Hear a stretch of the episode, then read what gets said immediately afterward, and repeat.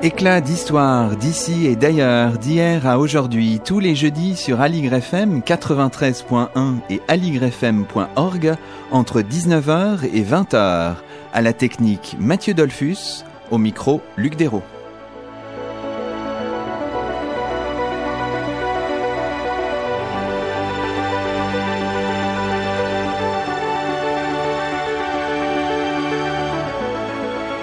Bonsoir à toutes et à tous, c'est le 14e numéro d'Éclat d'Histoire sur Aligre FM. Toute l'équipe d'Éclat d'Histoire avec Mathieu Dolphus et Gilles Brézard, nos amis qui assurent la réalisation de l'émission, avec le soutien de Nadia Etayeb, de Patrick Léon-Émile, de Véronique Soulet, de François Legrand et de tous les animateurs de la station. Toute notre équipe vous souhaite une excellente année 2019, pleine de projets et remplie d'histoire, avec ou sans S. Pour commencer cette année, nous avons le grand plaisir de recevoir à notre micro Anne Kerlan. Bonsoir à vous. Bonsoir.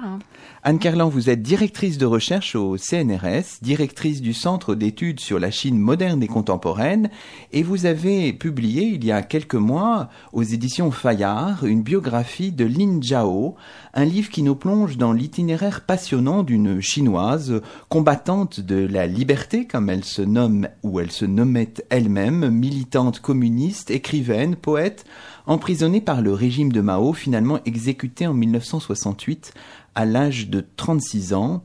Lin Zhao, dont le nom est aujourd'hui porteur d'une mémoire particulière en Chine et ailleurs, et c'est donc à Lin Zhao et au monde chinois du deuxième tiers du XXe siècle que nous consacrons cette émission ce soir. Alors on peut-être de manière un peu exceptionnelle, parce que c'est un personnage un peu méconnu que nous abordons ce soir, on peut dire un mot très général peut-être en guise d'introduction, Anne Kerlan, sur la personne qui fait l'objet du travail biographique que vous venez de faire paraître. En quelques mots, qui est donc Lin Zhao ?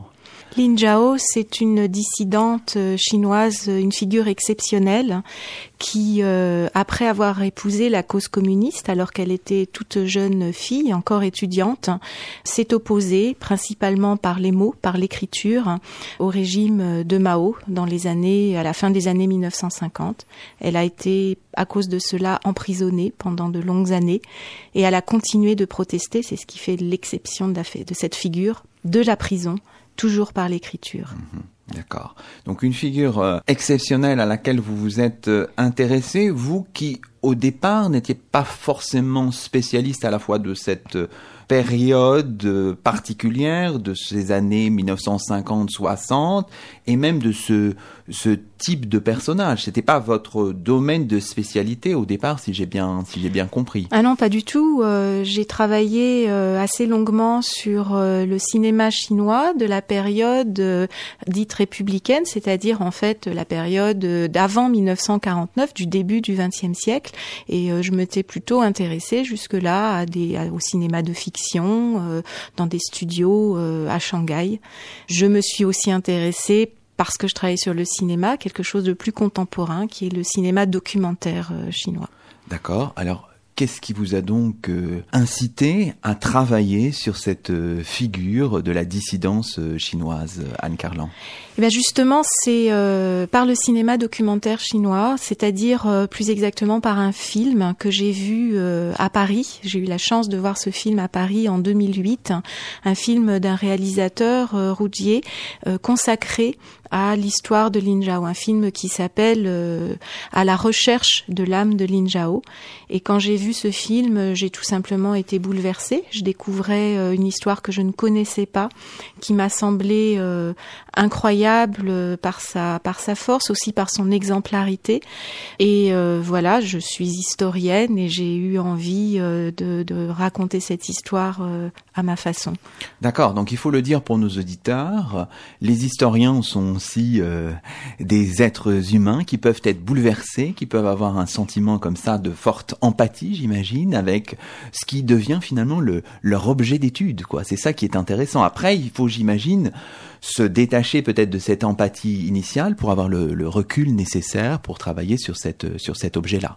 C'est tout le, effectivement, enfin, je pense qu'un historien travaille a priori sur des choses qui l'intéressent, l'attirent, l'émeuvent, et après il y a en effet tout un travail et le travail dans les sources, les archives nous aident à cela, à prendre une distance, à ne pas simplement être sous le coup de l'émotion, mais à analyser, synthétiser. Et c'est aussi, c'était aussi mon choix de faire quelque chose de très différent du film de Roudjie, qui est un film admirable, mais je n'avais pas envie de refaire la même chose.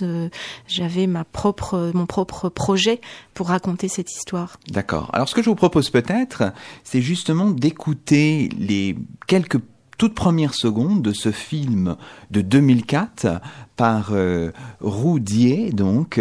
C'est un film qui s'appelle « À la recherche de l'âme de Lin Zhao », donc un film publié en 2004 que vous avez vu en 2008. Alors on va écouter, peut-être que vous allez nous synthétiser ou nous traduire en direct, si vous voulez, ce que dit ce réalisateur du film. Alors on écoute tout de suite le son qui nous est proposé par Mathieu Dolphus.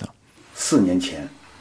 Il y a 4 ans, j'ai entendu parler d'une étudiante de l'université de Beita, emprisonnée à la prison de Tilanqiao, qui avait écrit avec son propre sang des milliers de pages de protestations. Plus tard, elle fut secrètement exécutée. Son nom était Lin Zhao. Donc c'est un début assez, alors quand on voit le film, assez intéressant, assez étonnant, parce qu'on voit le réalisateur face à nous, qui tient cette déclaration pour nous dire, pour nous transmettre quelque chose, et j'imagine que ça participe aussi, avec l'ensemble du film bien sûr, de l'émotion que vous avez eue. Oui, d'autant que le réalisateur continue en expliquant que, ayant entendu parler de cette jeune femme, il a fait le choix d'arrêter de son travail pour enquêter sur Lin Zhao et faire ce film. Donc oui, quand on voit l'engagement du réalisateur, dès le début du film, on est pris. Et on est aussi pris parce que ce réalisateur continue tout de suite le film avec un plan sur un train qui passe, et on sent qu'il nous emmène pour un très long voyage. Ouais, très bien.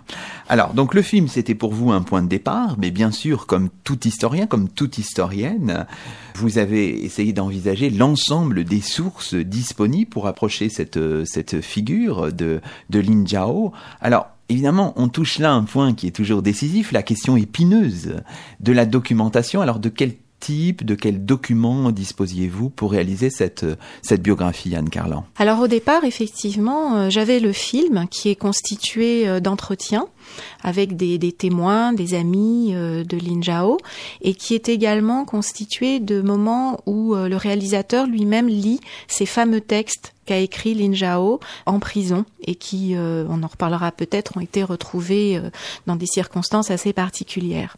Évidemment, c'était assez maigre. À partir de là, j'ai essayé d'avoir accès à d'autres documents. Il faut dire que Roudjie m'a beaucoup aidée puisque je l'ai rencontré, je lui ai signifié mon souhait d'écrire cette biographie.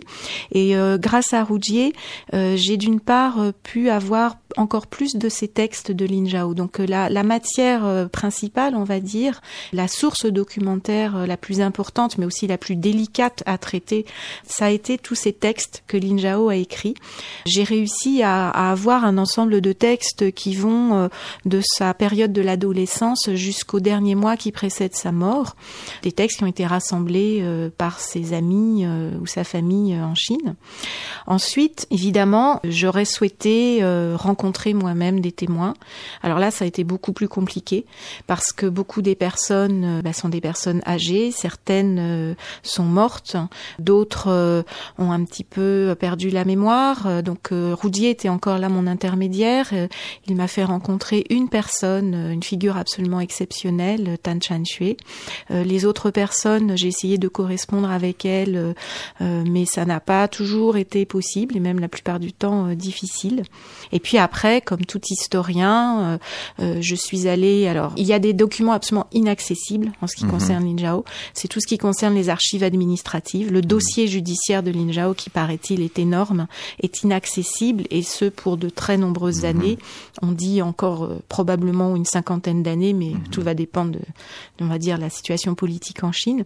Donc, pour ce qui était de l'aspect administratif, je n'avais rien. Et donc, j'ai dû faire avec beaucoup de lacunes. J'ai dû m'appuyer sur des documents d'ordre secondaire, mais qui m'ont quand même permis de combler les trous, des témoignages un petit peu annexes, mais qui m'ont permis aussi de comprendre des choses. D'accord. Parce que les écrits de Lin Zhao, qui constituent votre source principale, il n'était pas possible d'accéder aux originaux, en fait, parce que une partie de ces écrits, si j'ai bien compris, ont été déposés par sa sœur à la Fondation Hoover à San Francisco. Vous n'avez pas pu vous y rendre, et de toute façon, je crois qu'il faut demander l'autorisation de la sœur de Lin Zhao pour pouvoir utiliser ces documents. Donc ce sont des documents qui de toute façon ne sont pas très accessibles. Alors c'est ça qui a été pour moi une grande souffrance d'une certaine façon, c'est qu'un historien aime travailler sur ses sources et sur des documents originaux.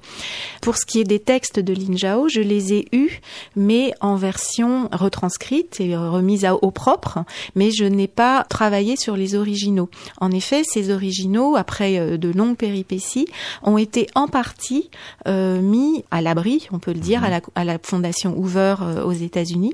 Mais la sœur de Lin Zhao, qui les a déposés, a mis des conditions très strictes, parce qu'elle considère que ce sont des textes explosifs, dangereux, parce que aussi elle considère qu'on a fait beaucoup, beaucoup de mal à sa famille et pas simplement à sa sœur, et que donc elle veut garder un regard sur cette histoire. Donc on ne peut pas voir les originaux, on ne voit que les documents numérisés.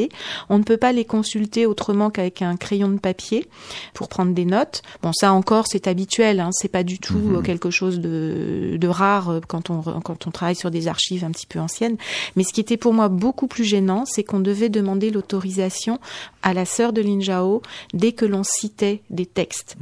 Donc j'ai fait le choix un petit peu délicat de ne pas travailler sur ces textes-là, mais de travailler sur les mêmes textes, si vous voulez, mais que j'avais reçus par Roudjie et les amis de Lin Zhao, qui les avaient édités et qui me les ont donnés sous fichier Word, tout simplement. D'accord. Donc je n'ai pas travaillé matériellement, si vous voulez, je n'ai pas travaillé avec l'écriture de Lin Zhao, ce qui est peut-être pas plus mal d'ailleurs, parce que j'en ai quand même vu évidemment des photos, et c'est une écriture que j'aurais eu bien du mal à déchiffrer, et j'aurais probablement eu de la peine à lire autant de masses de textes si j'avais dû travailler sur les originaux. Alors il se trouve que votre biographie, là encore si j'ai bien compris, est concomitant d'une autre biographie qui a été publiée par un professeur américain, il me semble, mais qui voit le personnage qui vous intéresse, le personnage de Lin Zhao, de manière un petit peu différente là. Puisque vous avez pu tout de même, avant de publier votre livre, je crois, jeter un regard sur cet ouvrage-là, et les perspectives ne sont pas les mêmes. Oui, alors ça a été la triste... Enfin, c'est jamais très agréable quand on dépose un manuscrit chez l'éditeur. Et en même temps, c'est révélateur de quelque chose. Oui, c'est-à-dire que 2018, le moment où j'ai déposé le manuscrit chez mon éditeur, chez Fayard, c'était au printemps 2018, on fêtait l'anniversaire, le triste anniversaire de la mort, de l'exécution de Lin Zhao en 1968. Et donc effectivement, exactement à ce moment-là, est sorti aux États-Unis un ouvrage qui est une biographie de Lin Zhao. Donc j'ai pu le lire très rapidement. Donc ce que j'ai pu constater, c'est que on travaillait exactement sur les mêmes sources. Donc d'une certaine façon, voilà, en termes de sources, il n'y avait pas de scoop. Mais par contre, l'interprétation était très différente. Ce professeur, Lianci, est un spécialiste au départ de l'histoire, de l'histoire des missions et des missionnaires en Chine. Et ce qui l'intéresse, c'est plutôt la dimension chrétienne de cette histoire. Parce que c'est un autre aspect du personnage. Et c'est tout à fait, c'est une dimension qui existe, qui est tout à fait valable. Ce n'est pas celle que je souhaitais privilégier, parce qu'elle me semblait un petit peu, je dirais, ne pas rendre justice à la complexité de la personne de Lin Zhao, ne pas permettre aussi de comprendre la totalité de son parcours, depuis une jeunesse fervente communiste jusqu'à cette épreuve de la prison.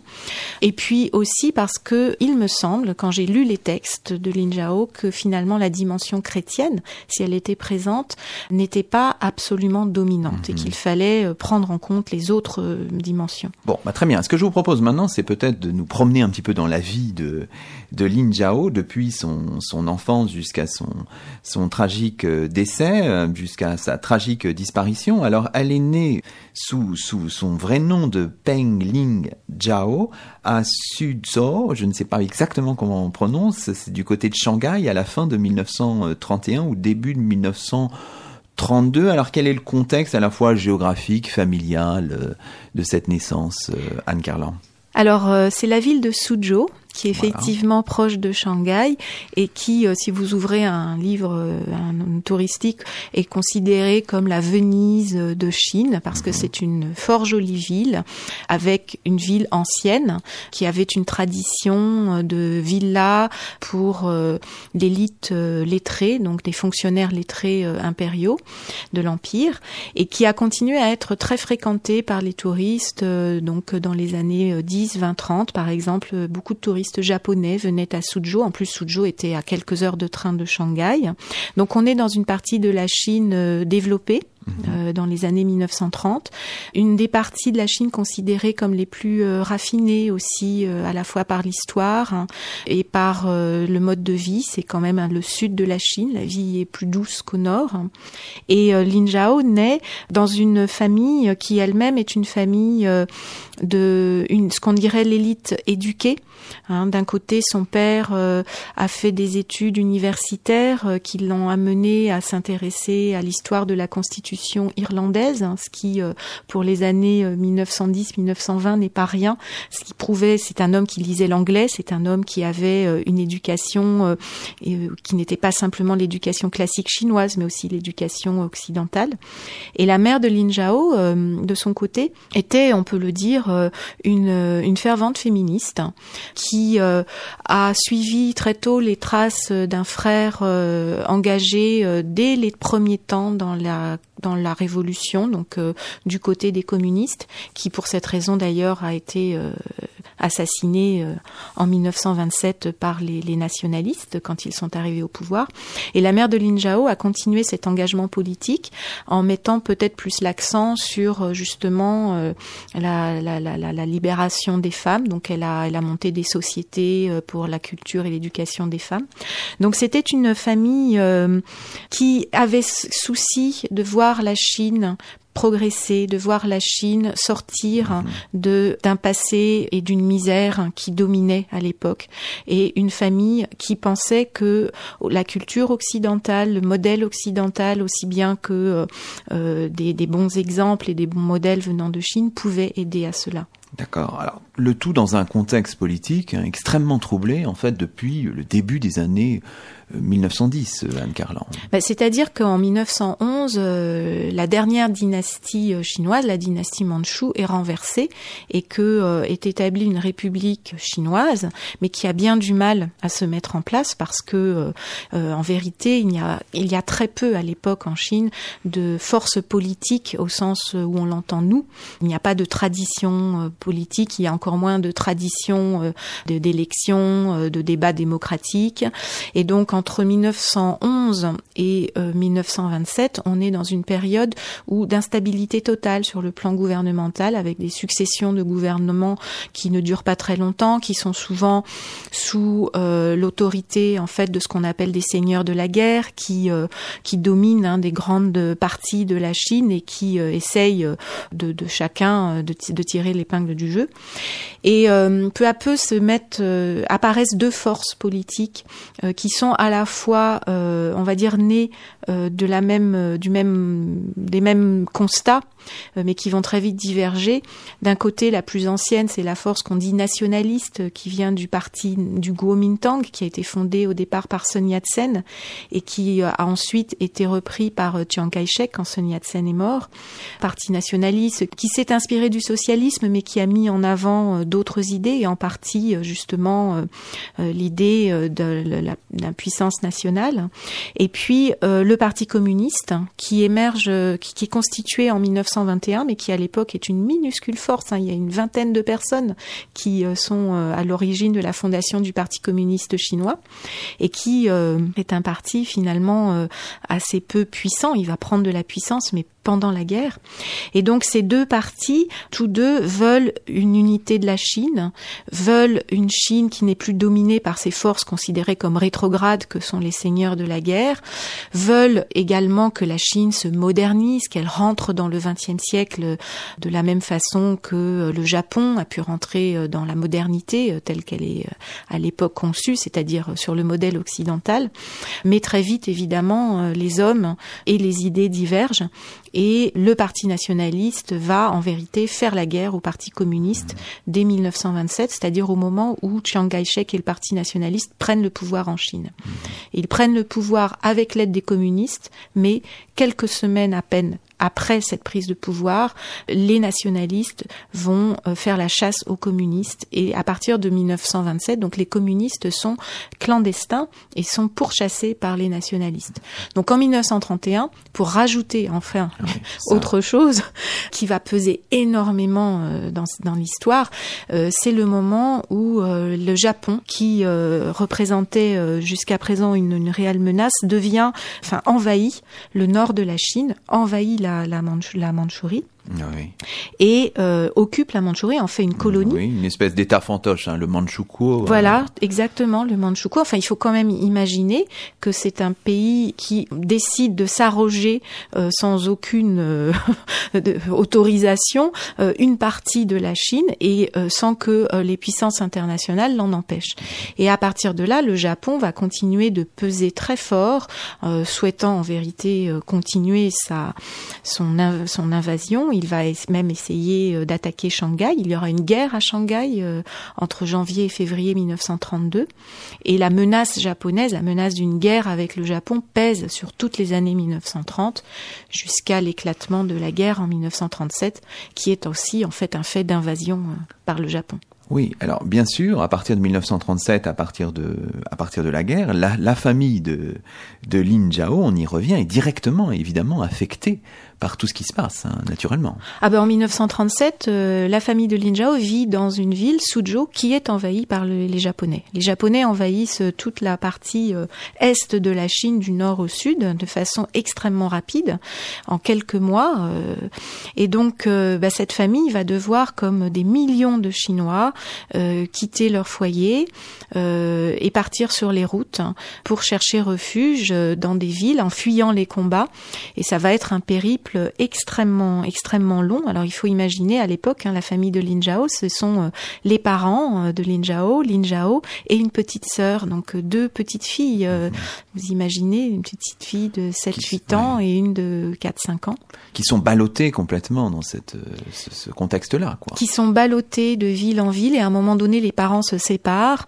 Le père de Lin Zhao va rejoindre la ville de Chongqing, où s'est établi le gouvernement nationaliste et qui donc dirige ce qu'on appelle la Chine libre, donc l'ouest de la Chine.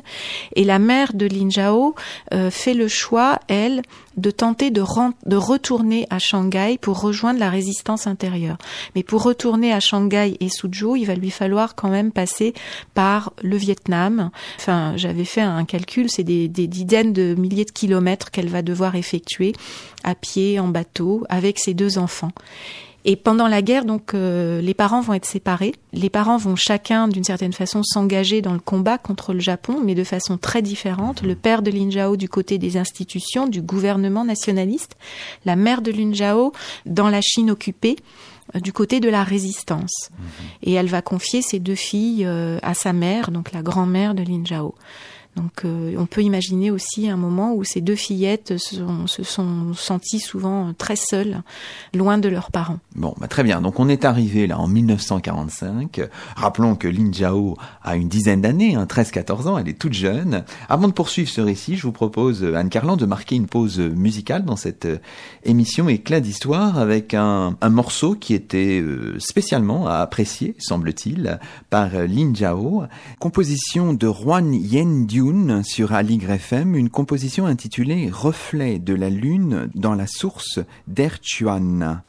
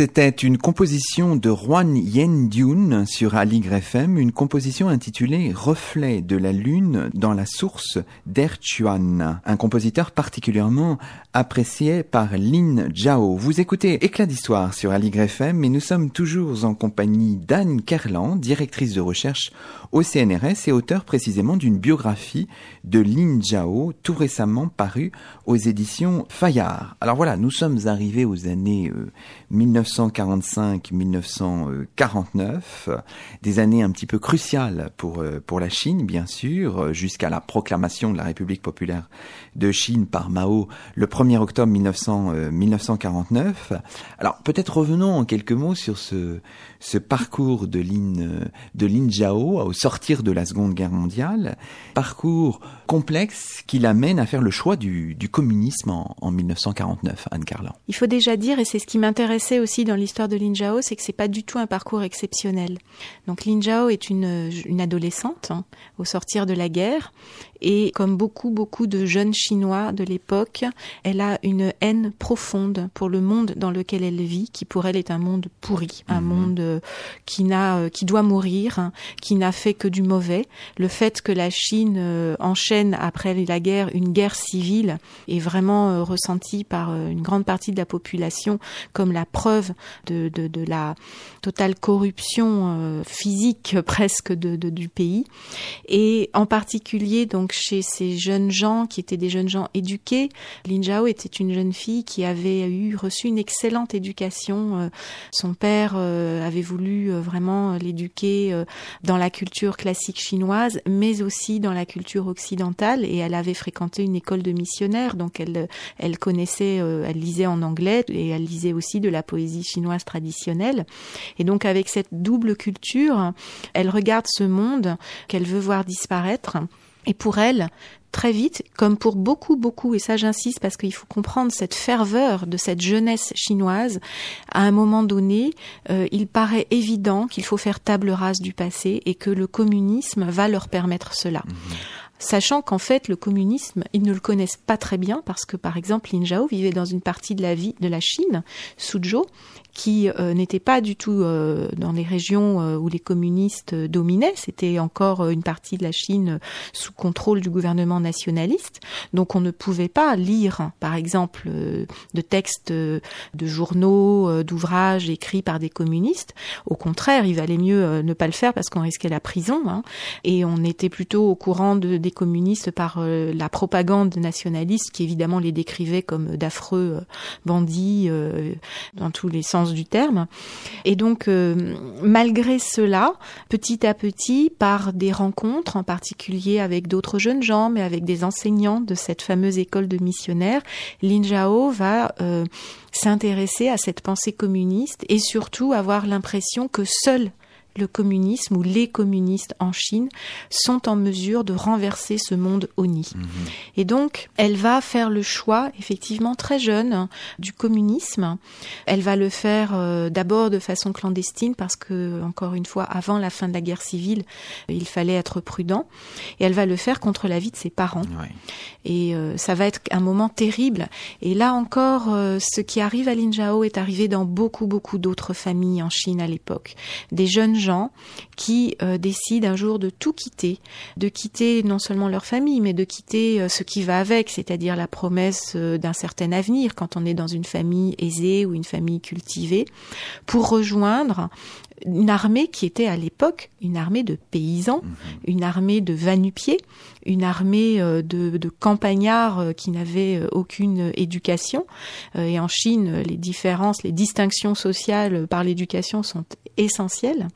Et donc, elle le fait contre l'avis de ses parents, au point que, je le raconte dans le livre, il y a une scène terrible avec sa mère qui lui dit « Si tu quittes cette maison pour aller dans ton école de journaliste communiste qu'elle veut rejoindre donc à Wuxi en 1949, tu ne seras plus de la famille, nous ne nous reverrons plus jamais, et Lin Zhao signe un papier qui dit ni de mon vivant ni de ma mort, je ne te reverrai, et elle s'en va en claquant la porte à proprement parler. Ouais. Donc on voit bien hein, là ce moment un petit peu clé de 1949, hein, je crois, c'est vraiment de rupture avec la famille que symbolise l'adhésion pleine et entière au communisme. Alors qu'est-ce qui se passe pour elle dans les semaines, dans les mois qui suivent Anne Kerlan? Donc elle intègre cette école de journalisme, mais en même temps elle participe à la réforme agraire aussi, elle se mobilise, elle vit les choses concrètement hein, dans le dur en quelque sorte. Ah bah, c'était obligatoire, et en particulier c'était obligatoire du point de vue communiste pour tous ces jeunes gens de l'élite éduquée chinoise qui les rejoignaient, c'est qu'il n'était pas question qu'ils restent dans leurs livres, il fallait qu'ils apprennent à l'école de la vie, c'était absolument essentiel, et c'est ce que voulaient de toute façon ces jeunes gens. Lin Zhao est absolument ravie, hein, on a des textes d'elle, alors on a à la fois des articles, donc on peut les prendre avec, je dirais, les précautions nécessaires, puisque ce sont des articles écrits pour faire justement vraiment le portrait idyllique de cette vie à la campagne lors de la réforme agraire, mais il y a des lettres aussi de Lin Zhao où elle parle de sa participation à la réforme agraire, et on voit qu'elle en parle avec un grand enthousiasme. Oui, oui.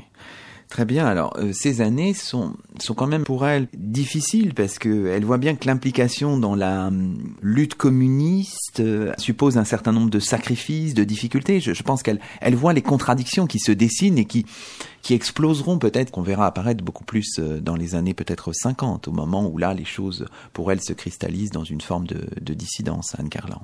Oui, parce que Lin Zhao n'est pas quelqu'un visiblement prête à rentrer dans le rang et à obéir sans réfléchir, et donc elle va assez rapidement avoir des ennuis, et puis les ennuis viennent presque de sa propre faute pour commencer, puisque quand elle rompt avec sa famille, elle va déclarer, ses parents ont demandé à toute personne s'inscrivant par exemple dans cette école de journalisme de décliner son identité en donnant son origine sociale. Hein, ça fait partie de cette nouvelle mise en place de la société communiste. Chacun doit appartenir à une classe sociale, et selon la classe à laquelle on appartient, on est du bon côté ou du mauvais côté. Et Lin Zhao déclare que son père est un contre-révolutionnaire. Elle rappelle que son père a été fonctionnaire pour l'ancien régime, c'est-à-dire le régime nationaliste. Mais ce qu'elle ne sait pas, c'est que en dénonçant en quelque sorte ses parents de cette façon, elle-même se retrouve étiquetée comme appartenant à une famille de la mauvaise classe. Donc elle va avoir des ennuis à cause de cela.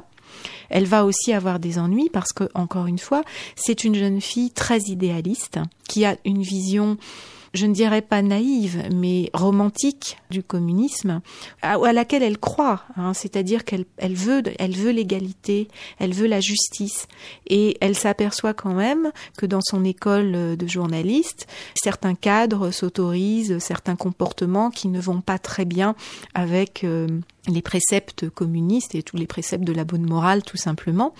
Et au lieu de ne rien dire et de rentrer dans le rang, elle se permet des remarques qui vont lui valoir bien des ennuis. Et donc, effectivement, on sent, en particulier dans les lettres, c'est des très très belles lettres qu'elle a écrites à ce moment-là, à une amie en particulier, on voit une jeune fille qui est déjà très fragilisée, qui va vivre des moments très durs de ce qu'on appelle des séances de lutte, c'est-à-dire des moments où elle est la visée de tout un groupe, par exemple toute sa classe, qui va la critiquer, qui va critiquer son attitude, la condamner, et qui, par certains moments, quand on lit ses lettres, on sent qu'elle se sent devenir folle parce qu'elle ne comprend plus très bien où est la cohérence dans tout ça. Et il y a presque une forme de dépression à certains moments, on la sent d'une immense tristesse. Et en même temps, elle n'abandonne pas. Elle veut faire partie de la famille communiste. Elle y tient à tout prix. De toute façon, elle a quitté sa famille pour cela. Et elle est prête à tous les sacrifices pour cela, y compris le sacrifice de la violence. Et ça, c'est quelque chose de très important. C'est que cette fameuse réforme agraire à laquelle elle participe et à laquelle ont participé des millions de jeunes Chinois et d'autres Chinois moins jeunes, a été un moment particulièrement violent en Chine, et où on a, les cadres communistes ont incité les Chinois à participer et à engendrer cette violence.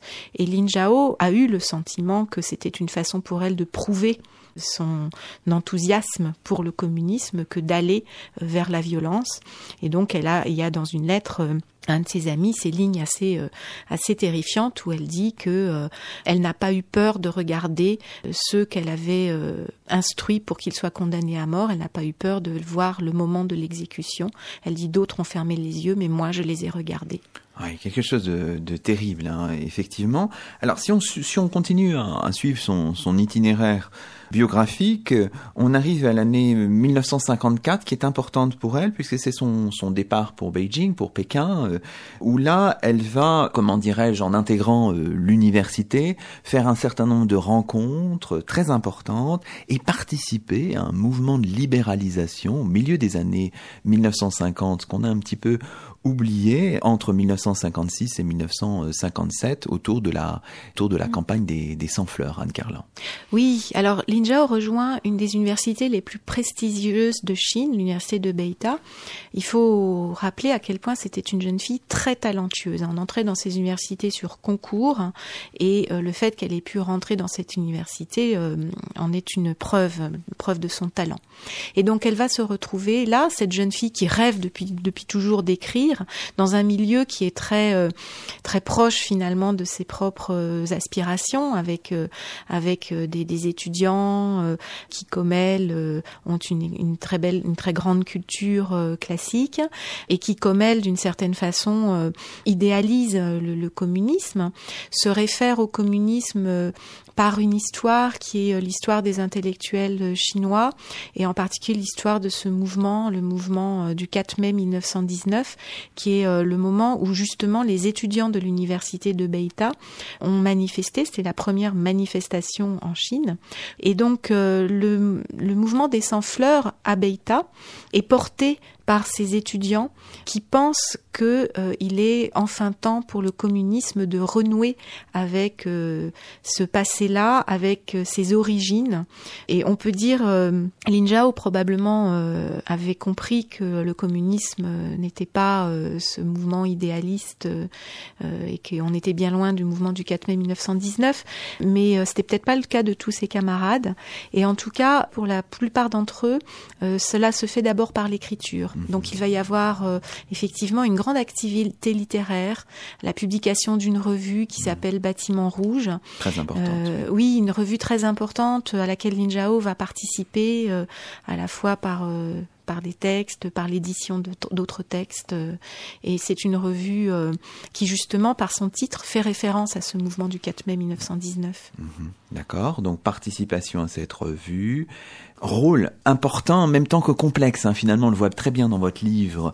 Dans vraiment ce petite période de la seconde quinzaine de mai 1957 à l'université de Beita, ce mouvement démocratique, on voit encore qu'elle est dans une certaine forme d'hésitation. Elle n'occupe pas le premier rôle de ceux qui vont être considérés comme les droitiers, mais en même temps, elle est dans une forme de basculement, Anne Kerlan. Oui, alors peut-être pour redonner un tout petit peu le contexte, parce que le mouvement des 100 fleurs n'est pas quelque chose de très connu en France.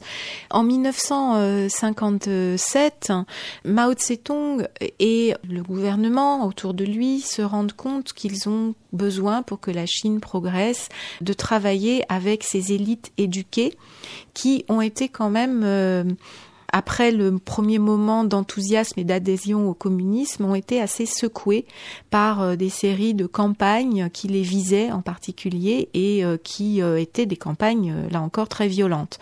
Les membres de cette élite éduquée n'avaient plus droit à la parole ou ne se sentaient plus le droit de la prendre.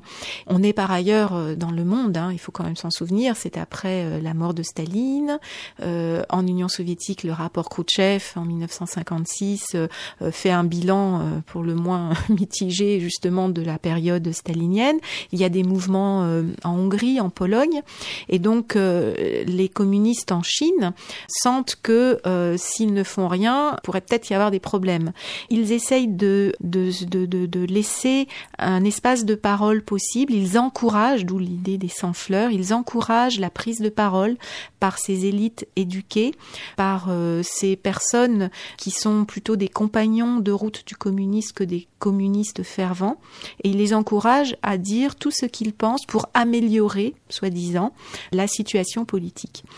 Et c'est dans ce contexte que, à Beita, les étudiants s'emparent de la parole pour ce mouvement démocratique en organisant des forums, des débats, en inscrivant sur les murs, enfin en affichant sur les murs des posters, ces fameux tazebao dont on connaît l'histoire par la suite.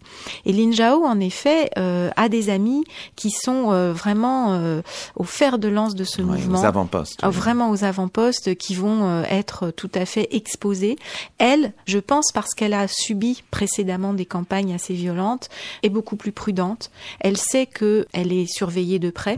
Elle n'est pas membre du Parti communiste chinois, elle le souhaiterait, mais son adhésion n'a pas été acceptée.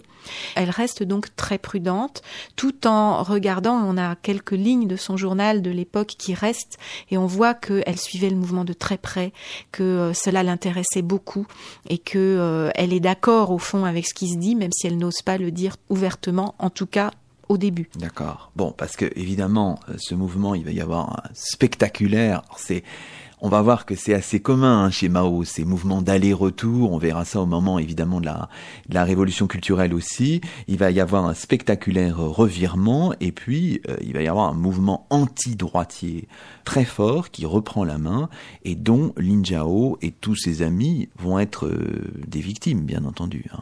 Oui, et en fait, les deux choses presque coïncident, c'est-à-dire que le mouvement démocratique a à peine commencé, que Mao Zedong s'entend que, d'une façon générale, au niveau de l'ensemble du territoire de la Chine, tout ça lui échappe. Il y a un vrai serrage de vis.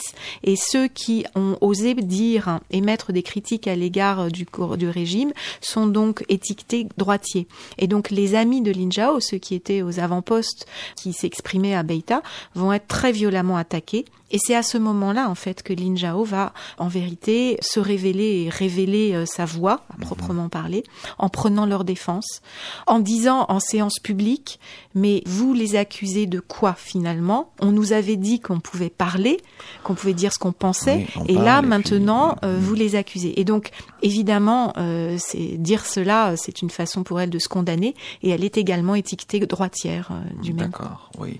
Alors finalement pour elle, cette période se termine en 1959 avec le départ pour Shanghai, dans un contexte qui est un peu sidérant en Chine. Vous en dites évidemment un mot et même plus qu'un mot dans votre livre, dans le contexte de l'échec total du grand bond en avant qui en réalité est un formidable bond en arrière. Oui, tout à fait. En fait, Lin Zhao, comme beaucoup de droitiers, sont étiquetés, sont condamnés pour beaucoup à des peines de travail. Alors Lin Zhao a de la chance, elle va rester à l'université, mais elle n'a plus le droit d'être étudiante. Et cette période se termine en 1959 parce que pour des raisons de santé, sa mère souhaite qu'elle rejoigne Shanghai. Et c'est au même moment, et c'est aussi un petit peu pour faire oublier justement le mouvement anti-droitier que Mao Zedong lance le grand bond en avant avec l'idée qu'il va falloir rattraper les États-Unis en 20 ans, rattraper l'Angleterre en 10 ans. Donc c'est un mouvement d'hyper-productivité. Tout le monde doit se mettre au travail. Alors là, il y a plus de différence entre intellectuels, ouvriers. Tout le monde doit travailler, tout le monde doit participer dans son unité de travail. Alors ça peut être des grands travaux comme de petits travaux. Il faut que tout le monde produise pour que la Chine se développe de la façon la plus rapide. Et bien évidemment, le grand bond en avant est surtout une immense catastrophe, à la fois parce que à forcer les choses comme cela, on les fait mal. On dérègle tout. La société est complètement déréglée parce que toutes les structures sociales sont empêchées au nom justement de cette productivité.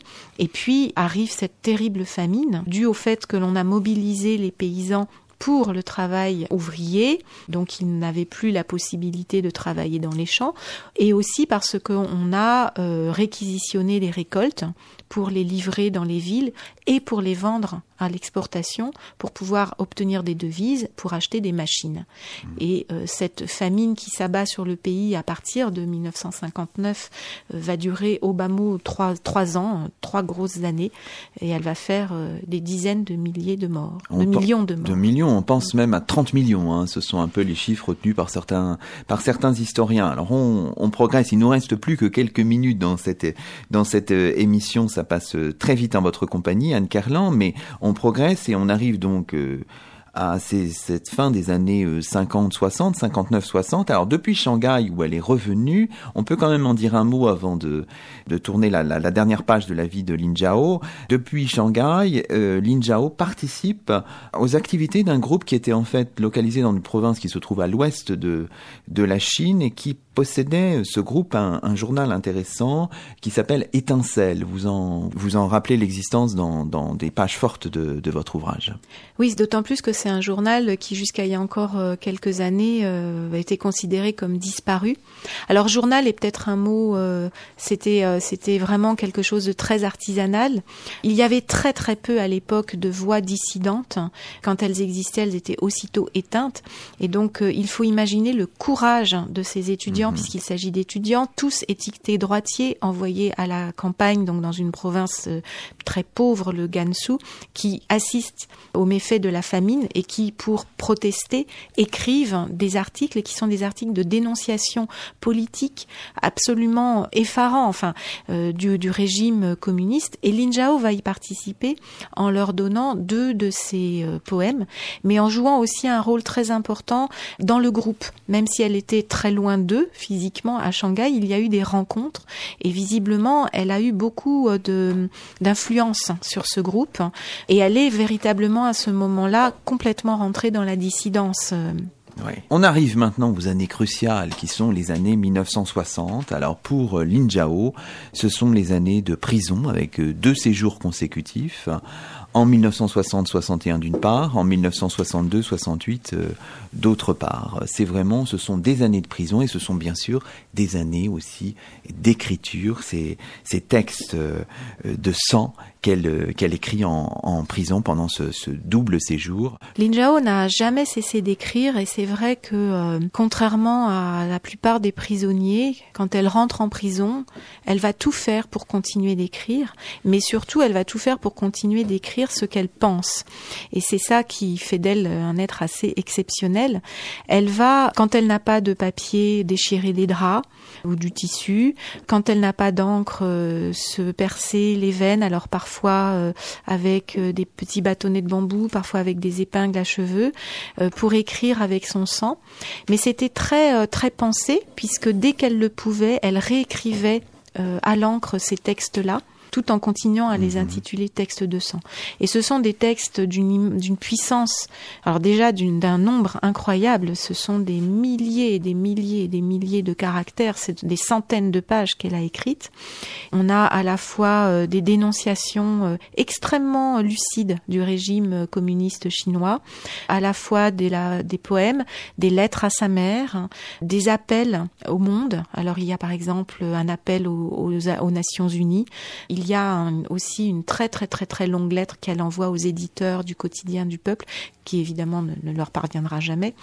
Et cet ensemble de textes est unique dans l'histoire de la Chine et fait vraiment de Lin Zhao une personne extrêmement résistante. Elle a résisté par l'écriture et en même temps on sent que le fait d'écrire lui a permis de tenir toutes ces années en prison.